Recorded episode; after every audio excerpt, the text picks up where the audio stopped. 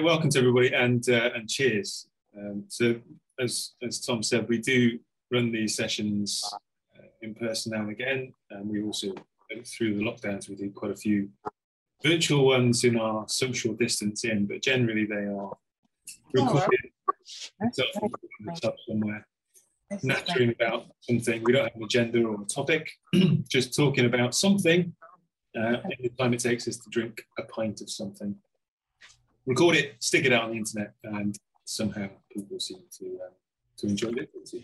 Mm-hmm. Yeah, we don't have a theme or a topic in mind. One of the things that we were asking to do in the breakout rooms was to have a chat and think about some topics that are going on that you might be interested in talking a little bit more about or hearing and less natter about. We uh, usually explain what we're drinking and where we are. So this, my background is a pub in my hometown, Cheltenham. It's called the Restoration, and it was um, a, a, a teenage haunt of mine. It's over 350 years old. It's the oldest in Cheltenham, actually. And um, I'm drinking uh, this, which is a collaboration between Brewdog and a mental health charity called SAD AF. Now, to me, AF stands for something different than, uh, than what it means on the tin. Um, what it means on the tin is alcohol free. Um, so I've got a case of this. It's um, to, the hashtag is I am whole. It's about promoting mental health and um, in particular seasonal affective disorder, which sort of affects me a lot this time of year. So cheers. What have you got, Mr. Goddard? Uh, well, as Geoff will know, um, I'm doing dry January, and I'm really enjoying it. uh, so I've got um, it is it's a Kopparberg. a little. I'm a big cider drinker, so if you can see that's a little, a little Kopparberg mixed berry alcohol-free cider. I think obviously, yeah, it's um, it just tastes like fizzy ribena, really. So it's um, it's very, it's like a child's like a child's drink, really. So um, yeah, that's that's that's what I'm on tonight. My little... For in the chat, it is indeed a bespoke agile podcast glass. Very nice. Available with with other merchandise like the agile podcast bottle Can we get one? Can we go on the on website and order them? Yeah, you can. Yeah, cool. That.com. Um, so yeah, the the how whatever you want to talk about, let us know in the chat. We'll just yeah, we'll have a little bit of small talk while you, while you have to think about it. Um, so what's uh, where, where are you? What's that pub? You don't know, Paul, do you? I don't know where the pub is. Um, we were trying to work work it out by deduction. There's a very stationary bar barman behind me who's not not, not moved at all. If people zoom in really closely on my um, on the bar, there is some reference to London or the Thames, I think. Uh, but yeah, it's it's uh, I stole the photo from Google, so I'm not sure where it is. I was imagining that some of the, the, the conversation today would be around the restrictions changing tomorrow. Uh, I imagine that's on people's minds. I got that wrong today. I thought it was today that restrictions had changed. So I got on the bus and I got on the train without a mask on. Why has everyone still got their masks on? I thought I thought this had changed. Um, and then I, so I Googled it and I realized it was tomorrow. And I thought, well, I can't put my mask on now because I've been sat on the train for 15 minutes. I basically made my stand of I'm medically exempt, therefore that's why I'm not wearing a mask. Putting a mask on now would make me look sick. So uh, I, I, stuck it out for the next 15 minutes, but then wore it on the way back. But I think, because I checked, I, I looked at the BBC website today, I think the guidance for the guidance for working from home has changed so that's already changed, I think. But it's the masks on public transport and stuff and shops that changes tomorrow. Okay. Yeah, that changed last week, didn't it? Yeah. Working from home changed on the day that it got announced, didn't it? Yes, it was pretty immediate. That was, yeah. So there's for me that that was that was a confusing thing. Confusing message around the transparency. So I guess so if they were going to increase the restrictions, then having some advance warning, I think, is quite useful because people don't want to get caught out. Mm. But if you're reducing the restrictions, why is advance warning necessary? Mm. Not like you're going to get caught doing something. Um, so that just confused people. There we go. So yeah, I, I, I, presume most of you are still working from home. Any of you, thumbs up if you are going back to the office or thinking about going back to the office now? Restrictions have changed. Nobody. Sort of, maybe. Most people know. It's probably uh, hybrid working for us all, isn't it? Well, so that's that's the term, isn't it? But I don't. I think hybrid working is going to be different for everyone, isn't it? Yeah, I think the company I work for are, uh, are kind of saying that office work is now um, now possible, so you can go back into the office because the, the guidance changed. But the, the company have still got their own kind of guidelines, and, and one of which is, you know, limit large gatherings of people. And I, I kind of see that as the only real advantage of going to the office is having those kind of face-to-face interactions with larger groups so, so actually, the, the, appeal to go into the office isn't really there for me until the, the, the company's guidance changes. Yeah. Would, would large be seven? I, I guess it's, it's open to interpretation, but I, I, I, guess any more than four, they're kind of suggesting is, is a large group. I think it also depends on your the layout of your office, doesn't it, as well? The idea that, you know, if you've got large open plan areas and big, spacious, high ceilinged meeting rooms, then you generally will feel less less claustrophobic anyway. And I think you know that will probably have a bearing on it. A company, you can go back into the office, but you can't book a meeting room or a collaboration space for more than an hour. Okay. Limited by time that could be an interesting constraint there, right? Rather than how long how long is this going to take, it's how much can we do in an hour. Gives a bit of focus, doesn't it? Oh, We've only got an hour, we've got to use it effectively. Absolute time boxing. Yeah. We used to find that people banging on the door. We've booked this meeting. Get out. Mm. you forget about those things. You still have them. There was a. I don't know if it's true or not, but there was um someone told me it might be kind of one of these urban myths that in Amazon they um, they instituted a a kind of a lean canvas policy for for meeting room bookings. So if you really wanted the meeting room, you'd have to basically fill out a 15 minute lean canvas in order to justify its booking. And they found that you know pe- people just didn't bother. So there's loads of meeting room space because people couldn't be bothered to, to go through the process. and didn't really want the room that much. Whether that's true or not, I don't know. Just one of those stories. What were the consequences? Consequences of what? Well, so I could imagine there would be upsides to that, fewer unnecessary meetings. But equally, yeah. I imagine some downsides where people who could have benefited from being in a room together didn't. Yeah, or just go us go for a walk, go elsewhere. It's not a bad thing. So, I mean, for me, I, I like the I like the experimental nature of it, but I'd like to know what the what the hypothesis was and whether it was proven. I suppose it was to cut down on the unnecessary meetings. The idea if you can't justify why you need a meeting on a, in 15 minutes, then you don't really need the meeting.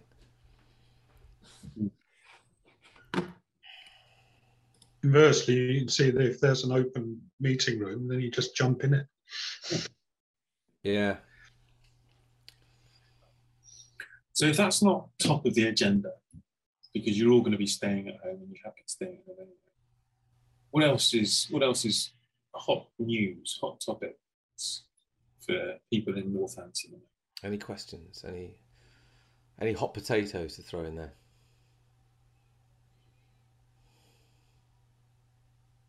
I guess one of the one of the biggest issues, isn't it, about being remote is I suppose the engagement thing is I suppose like the cameras on thing, and you don't. I don't think people are maybe potentially not as engaged, maybe being remote. I mean, I was about to say exactly the same thing, David. It's, it's, it's... Darren. Yeah, so uh, it's it's been a constant struggle for the last two years, keeping people engaged in meetings, and uh, you always know when they're not is when you refer to them and go, "Sorry, I missed that. What is it?" because they're off doing something else on their iPhone, whatever. Yeah. And uh, are there any little tools, I guess, for keeping people engaged in meetings? And it was harder for us actually for the first year at Barclays. The network didn't cope, so we couldn't have video on at all. So they could be doing whatever in their PJs, boxer shorts, dancing around. Who knows? But uh, yeah, my son actually um, he he was struggling with one of his lessons, and so we know somebody out out of school who uh, he's doing GCSEs, who offered some one-to-one sort of tuition. And I picked him up from it the other day. And I said, "How was it?" He said, "It was really good." Uh, he said, "She kind of she explained stuff, which was good, but she also knew when I was zoning out, and so she she brought me back. So in the classroom, they'll be talking to somebody else, and I, I just I zone out, and I, I don't realize I've zoned out, and like, like 20 minutes have gone by. So, but in that, she knew when I was zoning out, and, and brought me back with a question. And I think that's that's the hard thing. Is in a, in a room, you can. It's not about sensing. I don't think it's a spider sense thing. I just you just got more cues to notice. Um, well, the snoring used to be a good sign. one of the one of the best facilitation tips that I heard was um, if you want to make sure someone's engaged, before you start talking around that subject, you'd say, um, "So we're gonna I'm gonna start talking about this, or I'm gonna mention this topic." And Darren, I'd like to come back to you when I've finished talking to hear what you really think. So you, you actually kind of call someone out before you've started talking about it, and then they're pretty much tuned into exactly everything you're saying. When, when and they know you're waiting for you to finish. So it's quite it's, it's a bit it's more individual, but it certainly helps focus that that person on what you're saying. Well, that's I, I, I like that technique, and it, it reminds me of that. Well, it was when I was doing some maybe some uh, some kind of neurosciencey NLP type training or something like that. That was talking about different areas of the brain and how even in a really noisy room, you can hear your name being mentioned across the room mm. because it flags something and it gets your attention. Uh, and you then lose focus in whatever conversation you were having because you just know someone over there is talking about you. Yeah. And, and that, whatever triggers there are, because it's not just your name, it's anything that you're interested in, really. And so there are probably a number of hot trigger words that you could, you know, your Derren Browns or whatever, could drop in subtly that will keep people not on their toes, but just keep activating that part of the brain. But I, my general tactic is short and sharp. A lot, keep things not very, very short, and then move on to another thing, and then move on to another thing, and then wrap up and summarize or something like that. But I, so we were just talking beforehand. I haven't. I experimented with Zoom training, um, and I don't do it. I don't like it. Um, it went okay, but I don't like it. Paul's doing both. He's in the middle of an A/B test at the moment. So we did a, an in-person one maybe Tuesday, and he's doing a virtual one Thursday, Friday to see what the appetite is. I've I've done virtual one-to-one coaching since before the pandemic over Zoom, and that worked brilliantly. In fact, there were, there are a number of advantages to that for me. Um, but training not so much. Workshops, not so much. I've turned down a lot of work because I'm pretty convinced it won't work uh, virtually. I was asked to do um, a ways of working workshop, which wanted to get at the root of basically these groups of people who weren't collaborating particularly well. There was a bit of conflict there. Uh, and I just didn't think that would be resolved with everybody on Zoom and over the camera. Um, so I turned it down. Um, yeah. What made you decide? What made you think it would get resolved? Um, what was it? Was there something more there than just the fact that they were? Um, so yeah, I mean there, there are there are some there are some flags there that I can't share, but in in general the the, the dynamics that I was I was hearing about uh, the behaviours and the engagement, I would I would feel would need a lot more trust, a lot more trust to be built. So I, I think trust in general is lower when you you don't have physical proximity and you don't have physical contact.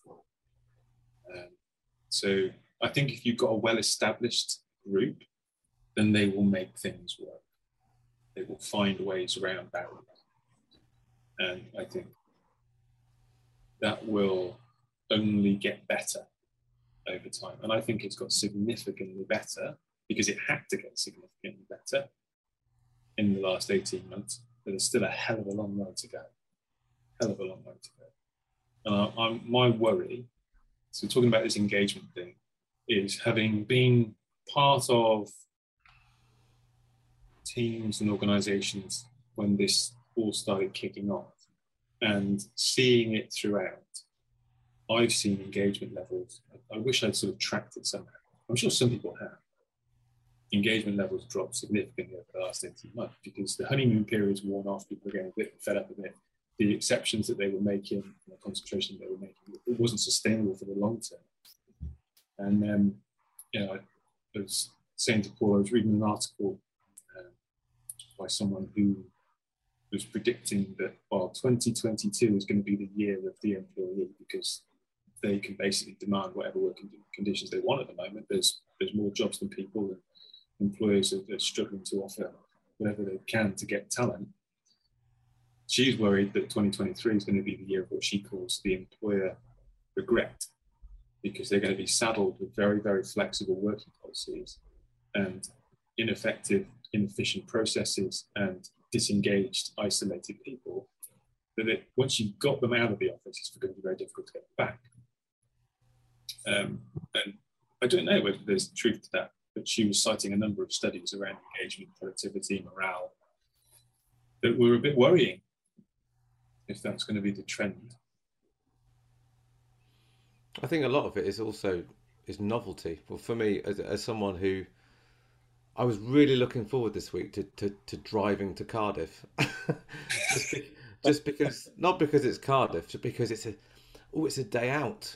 It's oh I've got a trip to I've got a, a, little journey to do, and I can you know do the things that I used to do. I could put my headphones in and listen to music or whatever in the car and stuff, and listen to a, a podcast on the way and go out for dinner and all these things that I think there's um I think there's an element of that that that people will miss the, the idea of the social the um the time you know, the journey to get even the journey to get to work the walk whatever it is the cycle the the, uh, the commute yes it can be painful I appreciate that but there's um there is a benefit to that I, I remember being on a course a long time ago in BT and that there I can't remember what the course was but one thing I remember is it takes 20 minutes to decompress the day, uh, and your journey home is a great way to do that.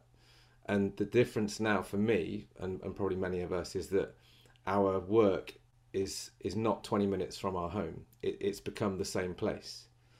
So, from a work aspect, great, you're getting more work done because you're at home.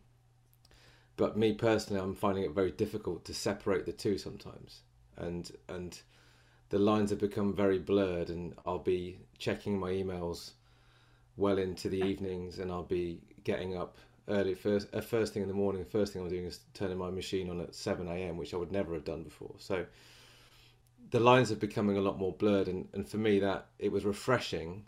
Maybe not. It's not going to be every day for me, but just to make have a journey to go somewhere, do something, um, and and to change things up a bit. I think it seems that certain companies seem to be hemorrhaging certain roles because they're not offering fully remote as well. But it seems there's obviously it seems that there's patterns in the sorts of people that are, are, are moving on for that reason. Um, but yeah, I mean, we we've lost a lot of people in certain roles for that mm. reason, who yeah. have, who have moved into roles where companies are offering fully remote. Yeah, a, a lot of good talent as well. Mm. Yeah, but there's mm. talent. I don't, I don't have the answer to this, but I have a, I have a, a suspicion that some of that talent, while being very valuable in many ways to that organisation, may well never be a valuable member of an agile team. Because one of the reasons they want to be fully remote is they, they want to work on their own. They don't want to be part of a collaborative team who rely on one another and work with one another to evolve something. Um, and that's not to say that they're bad or bad employees or not bad at all.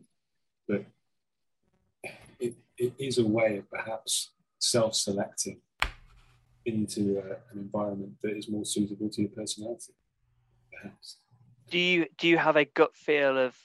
I mean, I, I suppose it's difficult to say. You know, gut feel policy is that it should be a, a percentage split, but do you have a gut feel based on experience of what a good policy would be? Not as say, not not percentage. It might just be you know, you know, use use your, use your discretion to come in when it's it seems like uh, an opportunity when you need to come in. Yeah. What what would a what would a policy look like? Would to treat everybody different, to treat them the same. So, if I was running a company and I had um, I had a product development team, my belief is that an agile approach is the best way to build and develop a new product. So I wouldn't want all those people spread all over the world.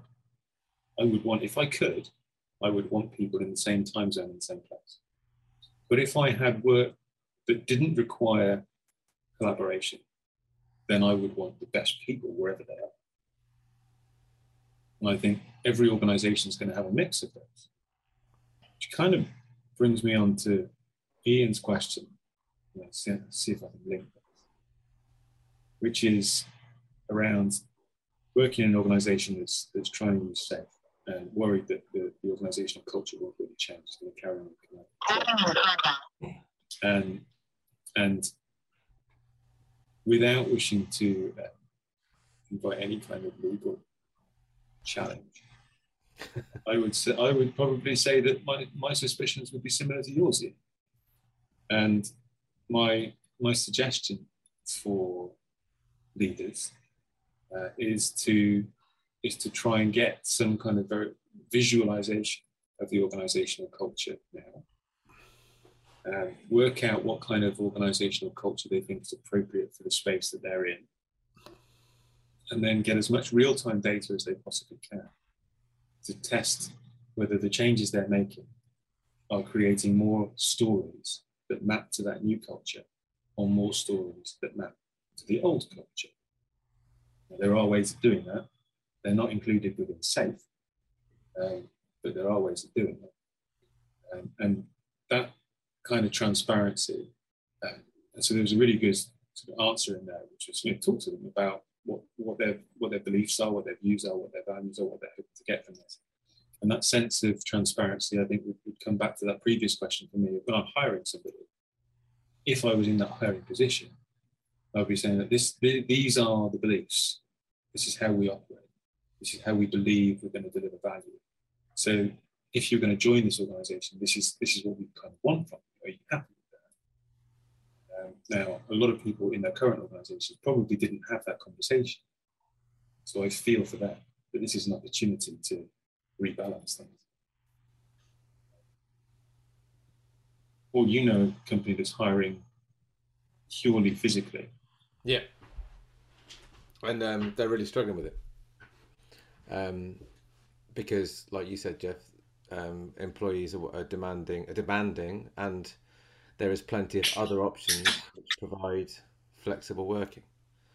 I think so. I know another company that's that's been recruiting all the way through the pandemic, um, but they they had a pretty firm. I, I wouldn't I wouldn't say it's as firm as the this other company, but they wanted to hire hire people with the intention of saying largely by default, we are an in person on site company. Okay, we value people being in the office, regardless really of their roles, I think. But that what they said was that you've got to try and anticipate and assume um, by default we're, we we'd like to we want to be an on-site company, but with we have we can be flexible if we need to be. Okay, so if you need to be at home to take a parcel delivery on a Friday, you know, be at home on a Friday. But I think the um, the the overwhelming drive was not exclusively, but by by and large, you're going to be you're going to be face to face with people in the office every day if we can. Now, for me, the key is have has the rationale for that been explained, and does it make sense? Does it land? Yeah, I think it has. Yeah. And what we see mostly in the news, right, is banks have told their workers they have to come back to the office. Now, if the message is you're coming back to the office, regardless, just do it. You are you are an employee. We, you are contracted to. We want you to. Therefore, you will. Then, even if it's the right thing, it will be resisted. Um, and that, to me, smacks of we don't trust you. Mm. which would then lead to a distrustful relationship. But if it's a case of, well, as Paul was saying there, we understand things that things are difficult, things have changed, you know, we, we're flexible. But this is this is what we need to be successful as an organisation. And I think that's a fair conversation to have. I think you'll see these organisations. Some will come out of this and they will they will fail because they haven't approached it correctly. Some will not be able to replace the people they've got. Some will go too far the other way. Um, and some people will probably make decisions that go too far the other way because that's what we do. Uh, and then it will settle down. And when it does settle down, there will be some organizations that are in a much better place, some organizations that are in a terrible place, and others that will be able to learn from their lessons, such as the way of the early adopters. We have uh, another question from Josh. Um, wanting to move from developer to project manager. So you've done that, Paul. Paul used to be a Java developer. I was an amazing Java developer. Well, When boss- Paul joined, when Paul joined our team, our boss described him as a Java guru. I was like the savior of, of Geoff. I was described as, uh, know, come, I was coming to- from Cardiff to Exeter or to Bristol. Big money transfer in the world of BT. I was, uh, I was going to save that team and bring them into the, the the time the twentieth. Didn't quite work out that way, though, did it? Didn't mate, no. Um, moving from developer into project management. Some ways to find project management. Uh, okay. I think there's got to be a bit of a passion for it. I think there's got to be a passion for anything. So, you know, be able to explain your why. So, why do you want to move? And not why do you want to get away from where you are, but why do you want to be where you want to be? Because those are two different things. Um, and then, you know, really think about yourself. Think about your answer. There's um, there's a really good episode of Peppa Pig. I mean, all of the episodes of Peppa Pig are really good, right? But there's one where Madame Gazelle, the, the, the nursery teacher, asks the kids what they want to be when they grow up. Uh, and one of them says, "Oh, I want to be, a, I want to be a police. I want to be a policeman." So, oh yeah, that's interesting. Why do you want to be a policeman? So I can tell people what to do. Danny, what do you want to be? I want to be a, I want to be a teacher. Okay, that's, that's really good. Why do you want to be a teacher? Because I can tell people what to do. This and everyone wants to do a different job because they can tell people what to do. Because kids can't tell people what to do. Right? They're always told what to do. Um, and that idea of well, why do you want to be a project manager? Is it because you see you see you want to be in control, glory, and there's no bad or whatever? So what is it about that you want? And then find the organisation, the context, the domain that will allow you to have that. And the good thing with project management is that it spans, because I used to be a project manager as well, is that it spans industry. It's, it's kind of transferable skills in many ways. So you can then, you can always find some industry that is struggling for project management um, and get some, just get whatever experience you can. Because for me, it wasn't wasn't necessary. If I look back now, wasn't necessary around the project. I found a lot of the projects quite boring, really, but it was around the team. It was around people. I wanted to be, I wanted to help coordinate people. I think that's that's how I kind of got involved in that, and I found I was quite comfortable talking to people. So I think you're right, Geoff. I think I think it depends what aspects of that role, and also if you've got this choice, Josh. But I don't know if it's whether it's within the same company or whether you're looking broader than that at different companies. But I would pay a lot if I was doing this again now. I would pay a lot more attention to the company that the projects were in. Um, is it the type of company? Is, are they doing the types of things that I want that I want to be part of? And that will probably increase my levels of passion for it. I think that's that's how I do things differently now. The agile side of me would, would say, don't worry so much about the title. Yeah. So if you've got a job as a developer and there is the potential for this team to become more agile, then project managers. So when we were uh, the BT, we had thousands of project managers, but we didn't have any scrum masters. And yeah, the idea of just just get rid of all the project managers and hire some scrum masters. And the idea that in an agile team, you've got basically self-managing teams. So you're expecting the developers to do a lot more self-management, not just of themselves, but of their colleagues as well. So you have you have the opportunity there to take more management responsibility without having to find a new role. So you can test yourself, you can grow your skills, you can get some experience, you can prove to other people that you can take this kind of responsibility, you can do this kind of stuff, while still having a bit of fun messing around with some code, if that floats your boat.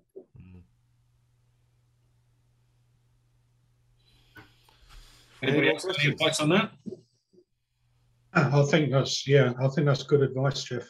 I mean, I'm a I'm a developer, become project manager, become scrum master, um, and I find I mean, if if you like writing status reports and RAG reports and and standing in front of a board and having your ass kicked uh, week after week, then yeah, whatever floats your boat. But um, I was much more interested in kind of the, the looking after the team, the people management, um, helping them resolve their, their problems.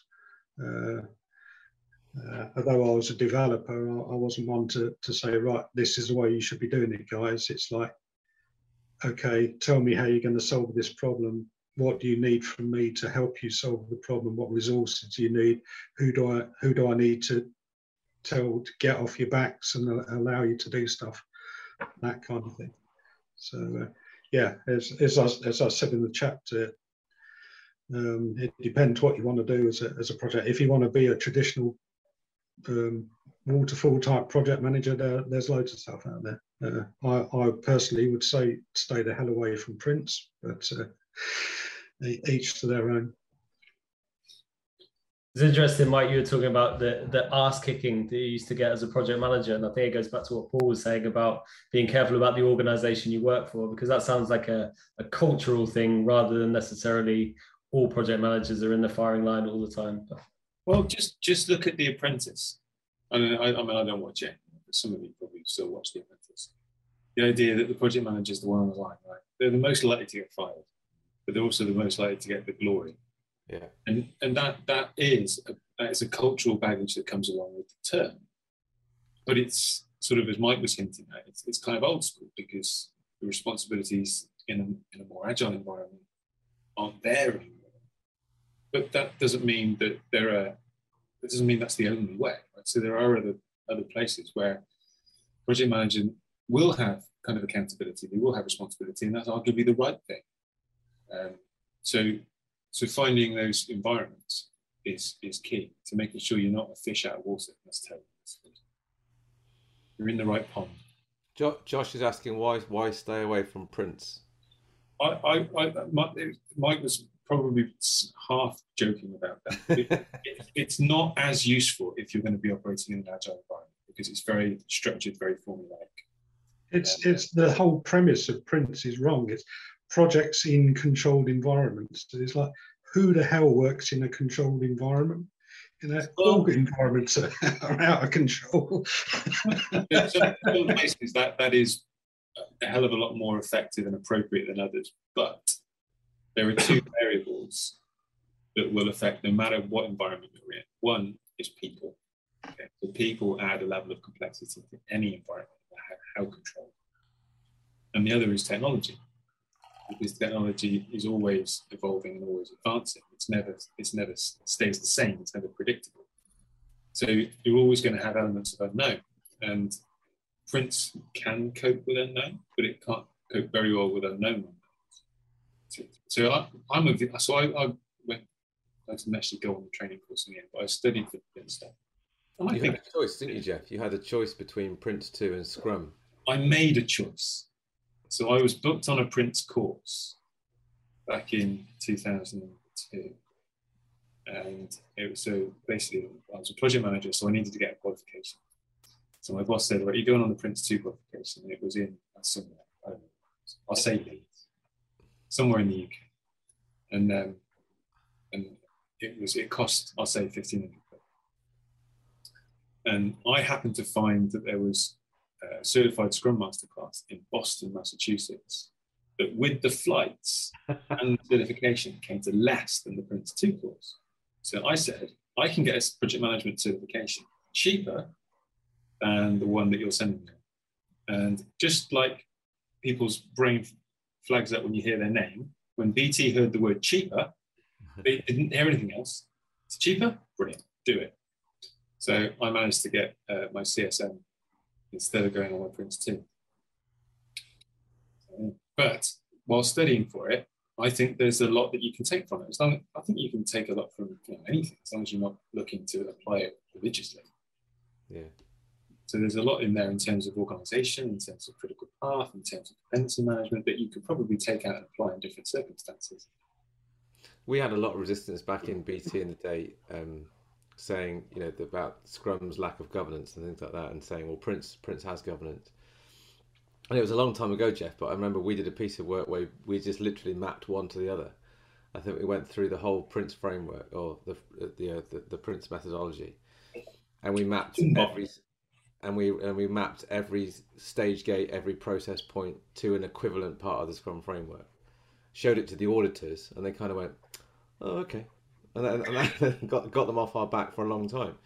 Um, it can do the same things, you know. It's it's not it, it can handle them, but Prince just tends to be more heavyweight and more time consuming, and it comes with a big old man. It probably still just does come with a big manual as well one of the first things it said, like, because they have different versions, but basically the PMBOK, the project management body of knowledge, is what I think Prince 2 was assessing on Big Book.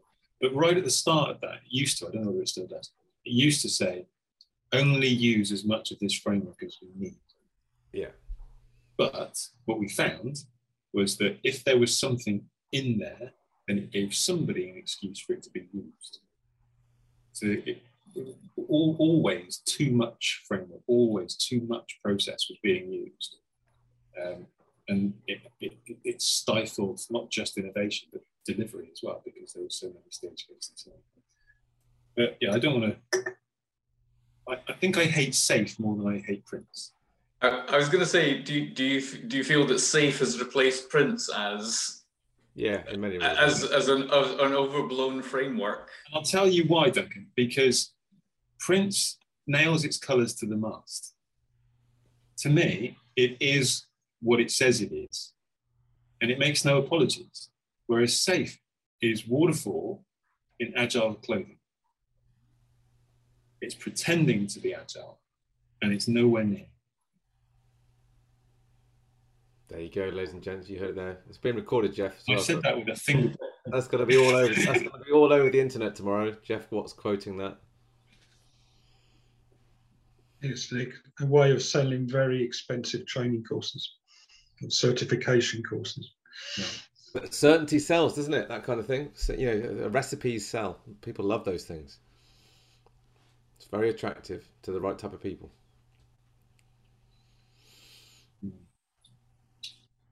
Yeah. Anything else? Anything else Any you got? Questions? Any the topics? Throw another any other curveballs in there. I wouldn't mind uh, looking back to the the remote teams uh, topic. If we can, just Geoff, yeah. Uh, earlier on, you said you turned down a gig because uh, uh because it was a, a, team that were having difficulties, but it sounds like they were the team that were, had always been remote, maybe. Um, now, and you said, you know, if you've got a team that's established and then they go remote, it, it can work. I guess a lot of us probably going to be working with teams that were created during all of this and, and they're never going to be together. So I guess the question is, how do we help them? I know, I know you wouldn't necessarily take that job on. So, or Paul, you might, you might, you might not. But what, what would you do if you were working with a team where they were spread across the country or several countries and there were engagement issues? So I, I, I, was slightly facetious when I said I turned away. Okay. So the more accurate thing, more accurate description was I told the client that they would not get value for money spending that money with me. They should save that money. Um, and as it turned out, they've waited. Restrictions have changed. We've now got it set up in person. But what so I, I gave you that clarification because my default response is the art of the possible. So meet whoever it is that you're working with, where they are, and do the best you can. So, and, and always look to get better. So the, the, the, the caveat, it's not really a caveat, but I suppose the critical variable there is does that team want to make the best of that situation? Uh, and I, I think for most teams that have been hired into it, yeah, they probably do because they've, they've bought into this with they've gone into it with eyes wide open. Um, there was um, I can't uh, forgive me I can't remember the, the full name, but there's a there's a retrospective tool which is a very short exercise, but it basically asks people uh, whether they feel whether they turned up to this retrospective and feel like a prisoner or a tourist or whatever. And I think if if you've got people who are remote who feel like a prisoner, it's much harder to help them, Mm. um, and it's much harder to help everybody else. So I think it's definitely possible. Don't get me wrong; it's definitely possible to have a really fully functioning team, fully remote, because we've been part of them ourselves. We've seen it even before the pandemic. We've seen it. It's a lot harder. It takes a lot longer. It requires more effort and energy from everyone. Um, but with that kind of attitude you've got there, David, of how can I help them, you've just increased your chances of success. I've got a question, if I may be so bold. It. So, uh, my team has been established during the pandemic. Um, I want to know what everyone's views are on being a wee bit dictatorial. Don't like the use of that word in this scenario, but I've forced my team's hand to get them to try it. So, for instance, I've said to them all, my expectancy is at least one day a month, we will all be together in a place that works for the majority because they're all over the place in, in the UK. But without that nudge, it wouldn't be happening. So I work for a bank um, and we are going back hybrid. So the expectancy from the board is two slash three days a week. But that's up to you what those two, days look like. So to get my team together and start collaborating, do the odd retro face to face instead of a Miro, I've said, and I've given them two months' notice, but from March for the rest of the year, first Tuesday of the month, we're going to be together. So ordinarily, you'd let the team decide, etc., etc. So what, what's your views on how I've approached this?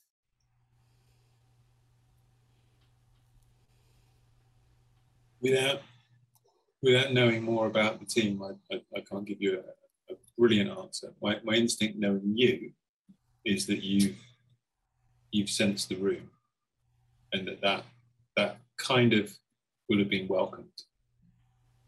So there are some there are some teams at some point who, and this could be a, quite a touchy subject for some teams. This could be quite a, almost a taboo conversation. You've heard, I'm sure you've heard the idea of the silent majority, where the, the few that complain fill the air, and you know, everybody else is. Oh, I don't really want to have an argument about it, so I should have stake on it. But as soon as one person says, "Hold on a minute, I've got, I've got a different need here, or I've got a different perspective," and other people, go, yeah, okay, maybe, maybe I can, maybe I can join forces. I've got someone on my side. Mm-hmm. Uh, and that idea of just putting something out there, uh, I, I guess my instinct would be, if I was going to do something, would be to almost put my my feelings out there and say that I, I find it really difficult never seeing people. I really miss the connection. I really miss being able to to actually think things through and talk things through with other people. I would really value seeing you all every now and again. Does anybody else feel the same? You're quite right, though, Geoff. That I did read the room, and that is why I've waded in before the silent majority had their voices because I knew who they are and I know it's coming. So I kind of went in before they had the opportunity to wreck it. Do you think they will try and sabotage it when it happens, Sarah? Um, one or two, maybe. And I know, oh, yeah, maybe. Yeah. but I'm hoping that the the being together for the remainder will outweigh that. I, I, I can imagine scenarios where you could take the this is this is going to happen. You could take the this is going to happen because I would like this to happen because um, please do this for me. There are lots of different ways of, of, of floating something, lots of different ways of making a decision. But sort of, you know, I, I, I focus a lot on what makes a team a real team. And one of the things that I see makes a real team is every one of that, every member of that team will put themselves out a little bit Yeah. for the needs of their teammates.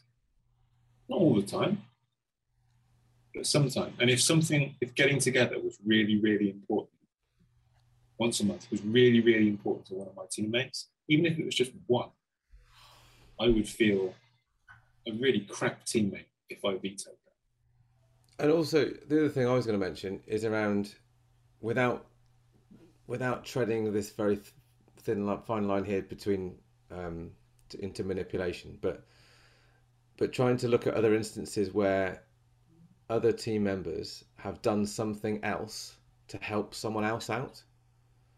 Other instances or examples completely unrelated as a team in a retro or talking bringing it up in a retro instances in the last sprint where we have gone out of our way to make someone else feel better or to make to allow and then that that that draws out other instances where it's nothing to do with with being being in a room together but we've helped each other out or we've done something that we didn't want to do to make someone else feel better or to, or to, to make someone else's day go go a bit smoother and if the teams can start agreeing on the things that they've done in the past it won't seem like such an outlandish thing to, to do it again in the future. Different questions can get different answers. So, um, as a as a brief example, you know, asking for a vote, how many people want to come in once a month? And you might get 50 50. Um, asking Mike, would you would you join everybody in coming in once a month for our get together? I know you don't particularly want to, but would you do that, Mike? Directly asking. Uh, maybe saying to Mike, what will it take for you to agree to come once a month? Different questions, different answers. And so one thing I know you're very good at, Sarah, is reading the room. Um, so yeah, judge these things to make sense of them. It's gonna it's gonna be lots of these conversations, and I think it's just another part of our working agreements as a team. If they don't come, Sarah, I'll, I'll join you. Just tell me where it is. I'll come, I'll, I'll come and join you. You'll be so welcome, you know. Cool. Um, we, we, we were told we had an hour with you, and I think we, we reached that hour. Cheers, all. And that's it. Thank you very much. Cheers. Bottoms up. Cheers, everyone. Enjoy. Cheers.